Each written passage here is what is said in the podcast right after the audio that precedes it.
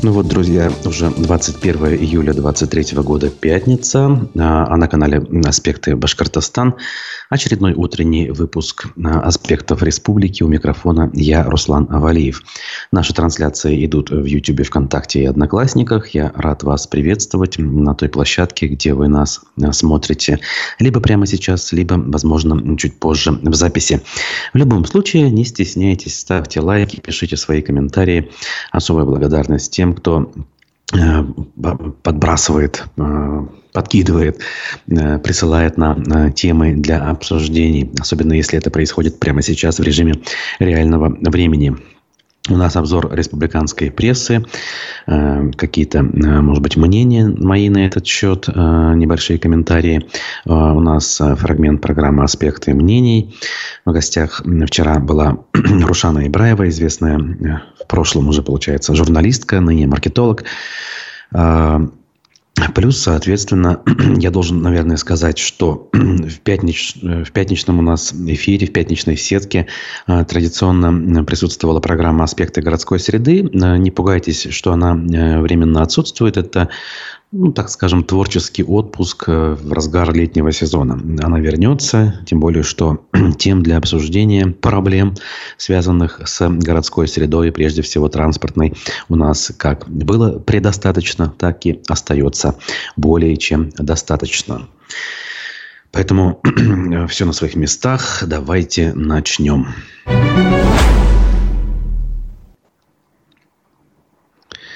Совсем недавно э, в Уфе отгремели мероприятия, связанные с российско-белорусским форумом. Об этом мы говорили. Э, вы не могли не видеть и не ощущать э, визуально, как минимум, то, что происходило в Уфе с 26 июня по 28 июня, то есть почти месяц назад. И вот коммерсант выяснил, что контракт на услуги для организации данного мероприятия разместили на сайте госзакупок не заранее, как того следовало бы ожидать, и что было бы логично и, наверное, законно, а лишь 13 июня это все произошло. Июля, прошу прощения. То есть спустя две недели после окончания мероприятий. Цена контракта составила 7 миллионов 400 тысяч рублей. Он оплачен, разумеется, за счет средств бюджета Башкирии. Написано у нас на сайте аспектымедиа.ру. Значит, в рамках контракта необходимо было изготовить и поставить декорации народных подворий. По данным э, коммерсанта, откуда эта новость взялась, предприниматель Гульнара Юрина, с которой этот договор был заключен, является руководителем э, некоммерческой организации культуры Дирекция культурных программ Республики Башкортостан, а также Фонда развития Советского района Уфы. А, таким образом, получается у нас совершенно без каких-либо обиняков, без стеснения, задним числом документация приводится в порядок уже после того, как все произошло. Хотя, разумеется, э, если мы говорим об исполнении э, антимонопольного законодательства, то все это должно происходить заблаговременно, на конкурсной основе и э, исполнитель подобного рода подрядов должен, соответственно, э, выиграть в этом конкурсе. А здесь идет речь о э, каких-то кулуарных э, соглашениях, э, предварительных э, договоренностях в устной форме, скорее всего. Можно предположить, что и коррупционная составляющая тут также присутствует, поскольку что мешает ей присутствовать, как минимум, да? И мы не первый раз подобные вещи видим. Часто это бывает связано, например, с транспортными услугами, которые оказываются э, руководству региона или э, их э, гостям, каким-то партнерам, друзьям и прочее. В общем, ничего нового, но э, не сказать об этом нельзя. Тем временем э, аэропорт, раз уж мы говорим о транспорте, э, с нехорошей стороны проявил себя совсем недавно, я имею в виду Уфимский аэропорт. И э, уфимцы, ну, в частности, отдельно взятые Уфимка, по данным УФ-1, э, предлагает засудить нашу воздушную гавань за то, что там недавно произошло. Так вот, жительница Уфы Олеся Н. призвала горожан написать коллективный иск против международного аэропорта столицы Башкирии из-за транспортного коллапса на прошлой неделе. По данным женщины, из-за пробки некоторые пассажиры опоздали на свои рейсы. А, напомним, в прошедшую пятницу на въезде в аэропорт образовался многокилометровый затор. Очевидцы публиковали в соцсетях кадры с места событий. А, да, это, кстати, я помню хорошо, это было видно, и люди жаловались.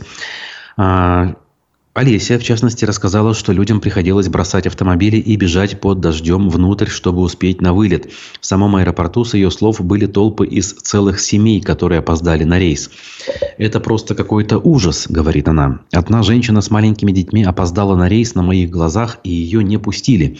Другая тоже опоздала на рейс и звонила, чтобы снять другую бронь, поскольку потеряла свою стыковку из Москвы. Сколько ездила в аэропорт, никогда такого еще не видела.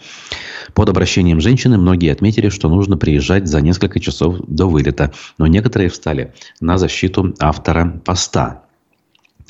Вы видели, что там творилось? Там хоть за 4 часа приезжай, нереально было пробиться. Тем, кто на такси, можно было пробежать пешком, а кто со своим автомобилем, никуда не деться. Наверное, можно на возврат средств за билет подать, но успех маловероятен. В аэропорту ранее сообщили, что пробка возникла из-за технического сбоя оборудования автопарковочного комплекса. Фатин также обратилась в пресс-службу за комментарием по ситуации с опоздавшими на рейс. Как получим ответ, опубликуем на сайте, пишет издание. Ну что ж, пытались у нас создать супер-мега умную парковочную систему с разными тарифными зонами, чтобы всем было удобно, таксисты, чтобы могли быстро заехать и выехать о чем, кстати, мы два года назад а, много говорили у нас в эфирах, а в результате получили то, что получили. Вообще, конечно, позор, что у нас довольно крупный аэропорт, действительно крупный, в, не только в ПФО, но и на масштабах России, очень загруженный с точки зрения пассажиропотока, и город сам по себе миллионный, и республика большая и богатая, а в аэропорт можно приехать, по сути, только на автомобиле. Отсутствует цивилизованный способ путешествие в аэропорт на электричке или как у нас заведено в Москве и в Казани и в Сочи исключительно э, на так называемом аэроэкспрессе. Вообще в городах мира, Европы, даже в небольших относительно Уфы городах реализована эта концепция давным-давно и прекрасно работает. Люди из центров городов приезжают э, большим удовольствием, без опозданий, по расписанию на электропоездах, которые зачастую э, имеют э, станции под аэропортом, буквально под взлетно-посадочными полосами, и люди из электричек на лифтах поднимаются и оказываются внутри здания аэровокзала. Вот э, что нужно делать и о чем задумываться, а не о том, чтобы вот эти вот городить паркоматы и значит, зоны той или иной парковки, что у нас в аэропорту делается. В общем, полумерами, как говорится, проблем не решить. Э, более того, можно их усугубить, что в данном случае э, и произошло. А, также э, довольно показательная новость о том, как у нас вообще, в принципе, происходит городостроительная и, в принципе, градоуправляющая, знаете ли, деятельность. Жилой памятник архитектуры собираются признать аварийным. В списке под снос еще два здания. Довольно-таки неожиданная, но опять же показательная новость. Тем более, что одно из этих зданий выглядит относительно прилично, и большинству уфимцев, я уверен, знакомо. Тем, по крайней мере, кто бывает э, в центральной части и передвигается по улице Пушкина. Значит, э, трехэтажный жилой дом на улице Пушкина, 79, который является объектом культурного наследия предложено снести. Об этом сообщил Госкомитет Башкирии по жилищному и строительному надзору. Специалисты выяснили, что фасад здания частично разрушен, на нем отслаиваются штукатурка и краска. Ба, значит, штукатурка отслаивается, и все, пора сносить. А также кирпичная кладка оголилась. Ну, надо полагать, что она оголится, если будет штукатурка осыпаться. Госкомитет выявил основания для признания дома аварийным и подлежащим сносу. А также признаки аварийности нашли в домах на улице Карла Маркса 31, э, прошу прощения, 13 дробь 1 и 15А. Оба этих здания находятся за домом по Пушкина. Рядом с ними по Карла Маркса стоит еще один э, объект культурного наследия. Это полуразрушенный, сгоревший Веденеевский доходный дом. Но я думаю, что вот если Веденеевский доходный дом, ну тут даже не надо быть специалистом, спасти непросто, то вот здание 1935 года постройки, а, если я не ошибаюсь, это в стиле советского конструктивизма сооруженное здание. Ну, может быть, оно не, не слишком выдающееся, но вполне себе вписывающееся в окружающий ландшафт и достойное того, чтобы, наверное, быть сохраненным, я думаю. Ну, тут все на месте, оно целое. Э, пишут, что э, оно было ведомственным какое-то время. Там жили сотрудники Башспирта еще в советскую эпоху. И какие-то общественные там были учреждения. Но вот э, сейчас, э, наверное, если мы можем предположить, а как еще иначе, э, наверное, для того, чтобы реализовать интересы какого-то застройщика, и решили все это дело уничтожить для того, чтобы опять-таки возвести там безликие железобетонные, а, обшитые стеклом высотки. Ну, как у нас уже есть, например, рядом с гостиным двором абсолютное безобразие, так называемая верхняя торговая резиденс собственники помещений, в которые, кстати говоря, жалуются на то, что там до сих пор есть недоработки со стороны застройщика. А дом был сдан еще до саммитов ШОС и БРИКС в 2015 году, то есть 8 лет назад. Ну, это их проблемы, понятно. Эм, другое дело, что нашей общей проблемой стало само по себе наличие подобного рода сооружений в центре, и уже не только в центре города, а вообще везде, э, где э, можно э, выделить участок там 20 на 20 и загнать строительную технику. Ну а Государственная Дума, куда же без нее, приняла закон об эксперименте с исламским банкингом. У нас в Башкортостане это касается, потому что республика вошла в список так называемых пилотных регионов. Вообще, я помню историю с исламским банкингом, а, как минимум со времен, со времен э, Рустема Хамитова. Об этом много говорилось. Всякий раз, когда э, руководители или какие-то представители нашего региона встречались с коллегами из стран там, Персидского залива, Объединенных Арабских Эмиратов, в частности, там, из стран Средней Азии, все время говорили, вот давайте, давайте, давайте. Ну и тут уже вот на законодательном уровне хотят это дело реализовать. Э, смысл в чем? Участники эксперимента при совершении сделок э, не вправе устанавливать вознаграждение, выраженное в виде процентной ставки. Как известно, э, ростовщичество в исламе запрещено. Но при этом допускается установление вознаграждения в виде переменной величины, значение которой изменяется в зависимости от результатов совершения указанных сделок. Э, говорится в уточненном э, тексте документа. В принятый закон включены нормы, позволяющие участникам эксперимента использовать материнский капитал. Ну уж не знаю, насколько банкам, собственно, это будет интересно э, и насколько потребитель будет готов пользоваться этими услугами. Мне кажется, сейчас вообще не то время, когда подобные вещи могут быть интересными и, достойными того, чтобы тратить на это силы и время там, должностных лиц, э, менеджеров кредитных организаций и прочее. То есть у них у всех э, сейчас задач хватает более утилитарных, что ли, да, таких, которые необходимо решать э, в режиме реального времени прямо сейчас, не откладывая на потом. Ну, может быть, на сей раз что-то все-таки заработает и будет, соответственно, запущено.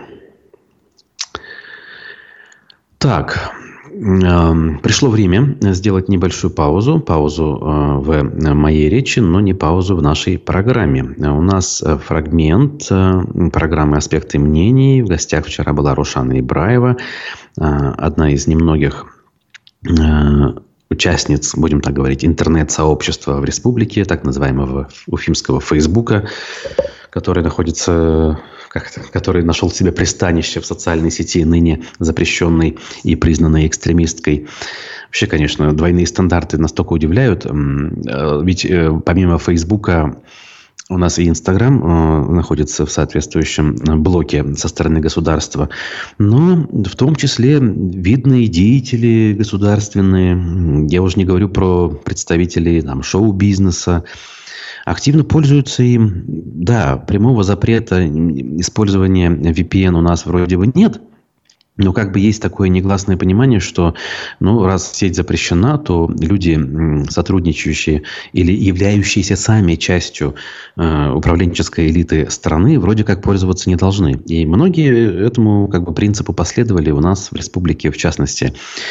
Но на федеральном уровне я то и дело обнаруживаю людей, которые имеют там десятки тысяч, а то и более миллиона подписчиков, и они ведут активно э, эту самую социальную сеть. Взять хотя бы я не знаю, пропагандистов э, федерального канала. Например, Екатерина Андреева, бессменная ведущая программы «Время» на протяжении уже десятилетий. Очень активный пользователь запрещенного Инстаграма. Как говорится, берите пример. Но возвращаясь к фрагменту так вот, Рушана Ибраева у нас была журналисткой, не у нас, а вообще была журналисткой, а сейчас она себя позиционирует как маркетолог и человек, который имеет отношение к системе образования. Так вот, во фрагменте о том, что думают абитуриенты о поступлении, какими аргументами они пользуются при выборе специальности, какие, соответственно, предпочтения отдают. Мне кажется, очень важные вещи она здесь сказала. Давайте послушаем. Идет в вузах сейчас э, кампания по набору абитуриентов. Я видел недавно у тебя пост, где ты э, задалась таким вопросом, сейчас даже зачитаю. На журфак по-прежнему идут абитуриенты. Какая у них сегодня мотивация? Интересно. Какие цели и где хотят работать? Задавалась ты вопросом. Ты нашла для себя этот ответ? Молодежь, она такая деполитизированная. И есть люди, которые идут там на журфак, на какие-то медийные вещи, которые действительно там в повестке, в новостях, но на самом деле в моем опыте работы их совсем немного большей частью люди деполитизированные, и они идут в медиа, потому что медиа для них это клевые рилсы, это блогеры, возможность хорошо заработать из этих соображений. То есть это все-таки больше развлекательная история. И многие думают, что будут заниматься ну, именно этим. То есть не журналистикой как таковой, даже когда я преподавала, хотя не журналистов преподавала, а у пиарщиков, вот все-таки тоже в основном все были нацелены на развлекательный контент. И на то, чтобы там заниматься какими-то пресс-релизами или новостями, а все-таки что-то вот веселое, красивое, видео снимать и так далее. Раньше э, люди хотели в телевизор. Я думаю, что сейчас такого уже нет. А как ты думаешь, когда они поступают, допустим, они уже заранее рассчитывают, что будут там в пропаганде, допустим, работать на государственном Нет, телеке? я не думаю, что, во-первых, об этом думают очень мало. Это первое. А второе, они не рассуждают, что это пропаганда. Они не знают, что это пропаганда. Для них это просто СМИ. Обычные СМИ. Они не, такими категориями не рассуждают. Молодежи у многих, они вот выключены из этого. Ну, если говорить о старых медичках, вот, допустим, здесь в эфире была Наталья Павлова, она ушла из журналистики и стала психологом. Мы с ней обсуждали такую тему, что власти Башкирии вновь э, разыгрывают контракт на 20 миллионов рублей на поддержание своего имиджа на федеральных эфирах телевидения. Ну, то есть это традиционно этот контракт выигрывает ВГТРК. Почему это все происходит? Почему такие деньги сейчас выделяются, когда уже, в принципе, все придавлено? Общественное мнение придавлено, нет необходимости убеждать лишний раз. В принципе, так все понятно. У нее есть такая точка зрения, что якобы таким образом деньгами стимулируют тех, кто там работает на телеке. Ведь э, как-то ведь надо от эмоционального выгорания людей спасать, хотя бы деньгами. Ну, деньгами, да. Деньги там нормальные, насколько я знаю. Ведь многие люди очень держатся за работу, переживают и не хотят ее потерять именно из-за того, что эта работа дает возможность жить нормально. Мы все знаем, что очень сложно медийщикам в региональном куда-то устроиться и где-то работать, потому что рынок снижался, а если ты ничего кроме СМИ никогда не делал и не хочешь делать, то это очень сложно потом куда-то после СМИ что, что-то найти в принципе. Никто не рассуждает так, вот нам нужно общественное мнение и так далее. Вот есть KPI, KPI по количеству упоминаний позитивных и так далее. И это, я думаю, что гораздо все прозаичнее, просто э, выполняется KPI. Башня шестой раз за это лето подняла цены на бензин, и государственные медиа, и в том числе и телевизор, просто проигнорировали эту тему. Вообще, то есть как бы нет никаких объяснений, нет попыток даже как-то взять какой-то комментарий у той же Башнефти. Не думаю, что там вот какая-то была специальная для этого сделана операция да, по замалчиванию. Все-таки СМИ-то писали разные. Ну, по крайней мере, я видела во всех пабликах эту новость. А что касается комментариев, слушайте, ну, комментарии давно практически никто ни у кого не берет комментарии. Эта тема взять комментарий, чтобы кто-то чего-то объяснил, она как-то вот сейчас отходит, мне кажется, уже. Выдается просто на поток новость, новость, новость, новость, чтобы быстрее, быстрее, быстрее, быстрее. И, в общем, никто особо комментариями не заморачивается. Не вижу здесь теории заговора, если честно. Друзья, это был фрагмент программы «Аспекты мнений» с участием маркетолога Рушаны Ибраевой. Ну а сегодня у нас в 11 утра видеоблогер, журналист Николай Бажин будет в гостях этой программы. Ему есть о чем рассказать. Занимается он вопросами, может быть, не столь глобальными, как некоторые наши спикеры, но вполне себе важными делами, которые касаются конкретных проблем на конкретных местах. Ну, в частности, вот вчера мы опубликовали его видеоролик у нас на сайте, э, и на сайте, и в YouTube, конечно, который посвящен тому, как бизнес э, злоупотребляет доверием, что ли, э, нарушает экологическое законодательство и принципы сами по себе экологические нарушает, оказывая услуги гражданам услуги отдыха на Павловском водохранилище, там, как то неправильное значит, э, утилизация грязной воды, канализации так называемой и прочее, прочее. Там целый ряд нарушений. Эти вещи имеют место быть, на них закрываются глаза э, профильными чиновниками. Мы можем лишь догадываться, почему это происходит, э, и можем предполагать, наверное, о причинах. Но внимание обращать на это надо, и не только на это. Поэтому э, не пропустите. И, соответственно, комментируйте и присылайте свои, возможно, жалобы на такие эпизоды. Он откликается на просьбы Э, страждущих и, выезжая на место, э, готовит видеоматериал, который потом мы обычно публикуем и у себя в социальных сетях, и он э, это дело у себя распространяет. Кстати говоря, зачастую нарываясь на критику, и не всегда эта критика имеет под собой аргументы. И вот в этот момент как раз-таки кажется, лично мне, когда я вижу вот эти вот замечания о том, что займись своим делом, там у нас все нормально и все в порядке, не мешай работать, это все как бы наводит на мысли, Э, о том, что люди действительно осознают э, вред той деятельности, которую они ведут, и э, не хотят, мягко говоря, огласки этих самых, на их взгляд, мелких недочетов, так скажем. Вот. Эм, дальше движемся. Пруфы тут изучили, что у нас происходит в сфере торговли. Вместо Кока-Кола добрый кола, сахар подешевел, как поменялся ассортимент магазинов и ценники за год.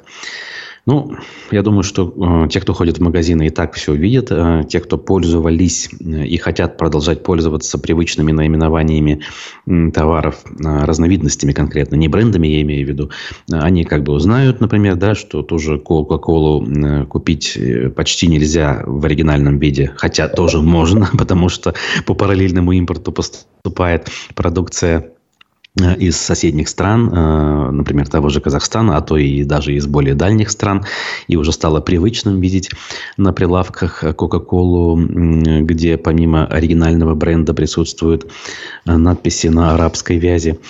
Но все-таки тут э, любопытно, они изучили, что происходит с продукцией, ну, собственно, Кока-Колы, э, что происходит с продукцией других компаний известных, той же самой швейцарской Nestle, э, на что э, наши э, продавцы и производители сменили бренды э, Nesquik, KitKat, Maxibon, Extreme – это все то, что производила компания Nestle. Ну и производит, конечно, в данном случае производит, но не представляет на российском рынке. А, значит, сравнивают они с тем, что происходит с брендами одежды. Вот они пишут, мы до сих пор помним, как в прошлом году ходили по пустующему уфимскому ТРЦ «Планета». Но сейчас многие бренды вернулись в страну под другими вывесками. Скажем, Sensei стал Син, Pull and Beer стал Дуб. Э, открылся под названием Ре, Мохито стал М, House XS, Кроп превратился в CR, при этом на вешалках осталась надпись Кроп. Бершка открылась под названием Екру.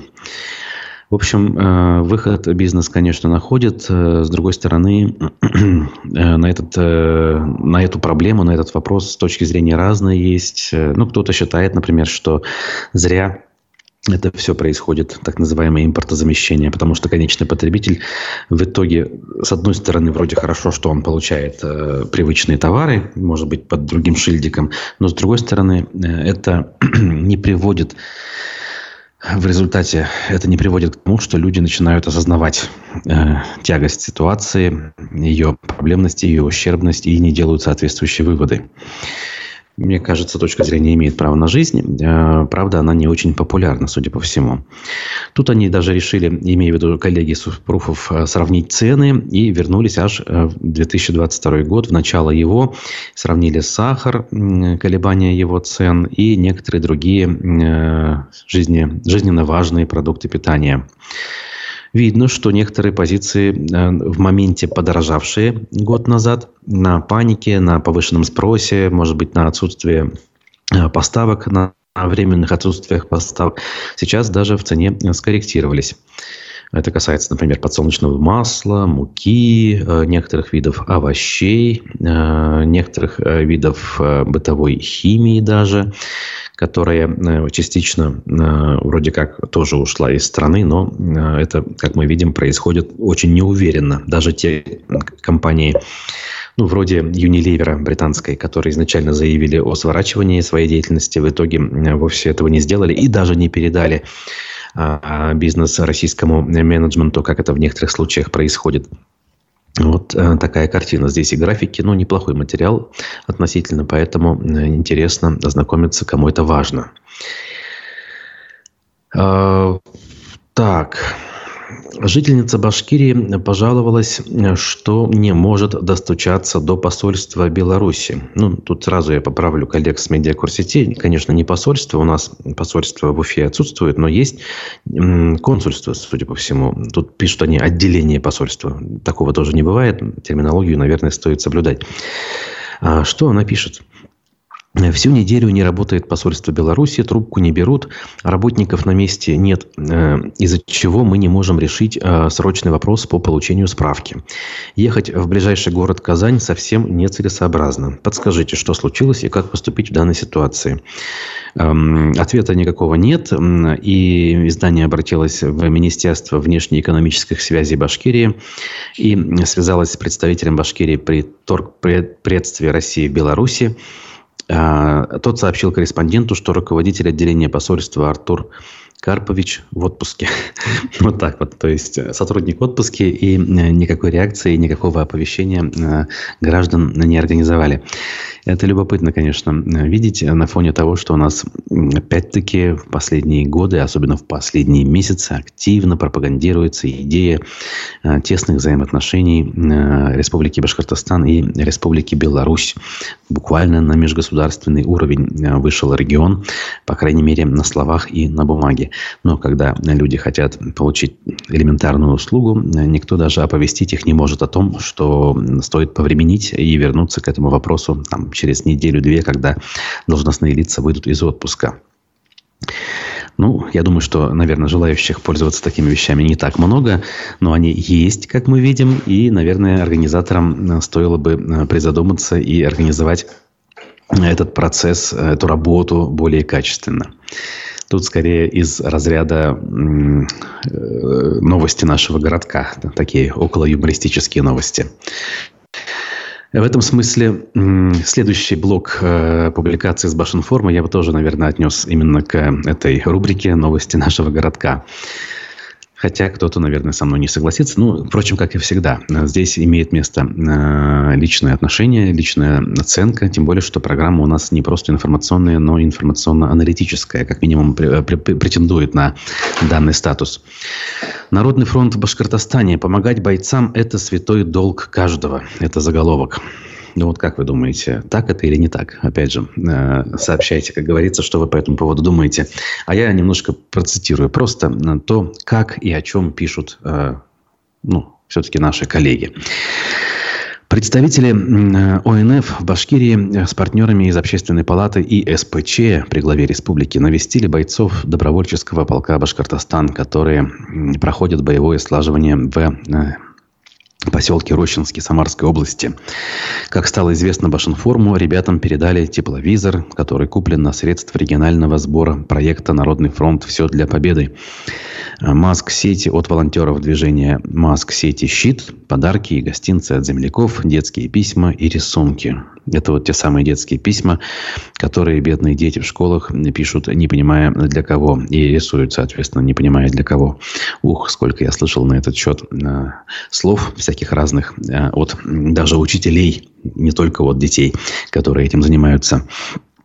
Э, в общем, Народный фронт выражает искреннюю благодарность тем и другим, и пятым, и десятым. Опять-таки, Башинформ об этом пишут очень пафосно. Ну а э, сотрудницы Центра занятости Сибая, например, например, Сибая, делают домашнюю лапшу для жителей ЛНР. То есть не для бойцов, а для обычных э, мирных жителей. Ну, по крайней мере, так написано. А, с самого начала э, СВО республика оказывает всестороннюю помощь военнослужащим и пострадавшим жителям новых регионов. И это не только помощь властей, ну, но и обычное человеческое сострадание. Мне кажется, конечно, если бы всего этого не делать, никакая помощь не нужна была бы, и никто бы не пострадал. Ну, вот видите, э, как можно, как говорится, ну, заставлять самих себя делать что-то полезное, а как не сделать сначала что-то вредное, чтобы потом не сделать полезное? Как-то так.